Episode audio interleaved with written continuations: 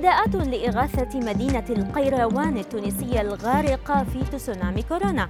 الخفافيش قد تكون بريئة من نقل كورونا. والمفاجأة دراسة تتوصل إلى أن وباء كورونا تفشى قبل عشرين ألف عام. أبرز أخبار الساعات الأربع والعشرين الماضية في دقيقتين على العربية بودكاست. أصبحت أيسلندا أول دولة أوروبية تلغي جميع القيود التي كانت مفروضة في مكافحة كورونا خاصة وأن نسبة تطعيم سكانها بلغت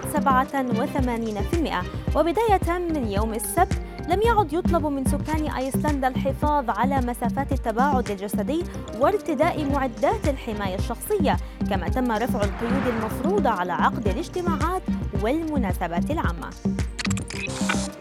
أطلقت منظمات وطنية في تونس نداءات استغاثة دولية من أجل تأمين إمدادات طبية عاجلة إلى مدينة القيروان التي تشهد تدهورا صحيا خطيرا بسبب وباء كورونا.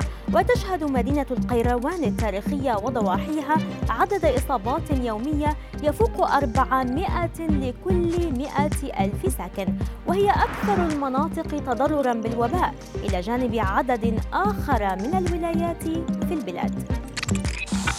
وجد باحثون أمريكيون دليلا على أن وباء كورونا اجتاح شرق آسيا قبل نحو عشرين ألف عام وكان مدمرا بما يكفي لترك بصمة وراثية تطورية على الحمض النووي للأشخاص على قيد الحياة اليوم. وقال الباحثون في الدراسة التي نشرت في مجلة Current Biology أن المنطقة المذكورة ابتليت بفيروس كورونا القديم لسنوات عديدة وذكرت صحيفة نيويورك تايمز أن هذا الاكتشاف يعني أنه قد تكون لجائحة كوفيد 19 في الوقت الحالي تداعيات وخيمة إذا لم تتم السيطرة عليه قريبا من خلال التطعيم. كشفت دراسة جديدة عن تفاصيل تتعلق بتركيب فيروس كورونا أن الخفافيش بريئة من نقل الفيروس للبشر. وتوصلت الدراسة التي نشرت في مجلة Scientific Reports إلى أن فيروس كورونا يبدو أكثر استعدادا للالتصاق بالخلايا البشرية وإصابتها وليس خلايا الخفافيش. كما أوضحت الدراسة أن الأدلة الجديدة تظهر أن الفيروس مهيأ لإصابة البشر منذ البداية وذلك وفقا لموقع يو بي اس الأمريكي.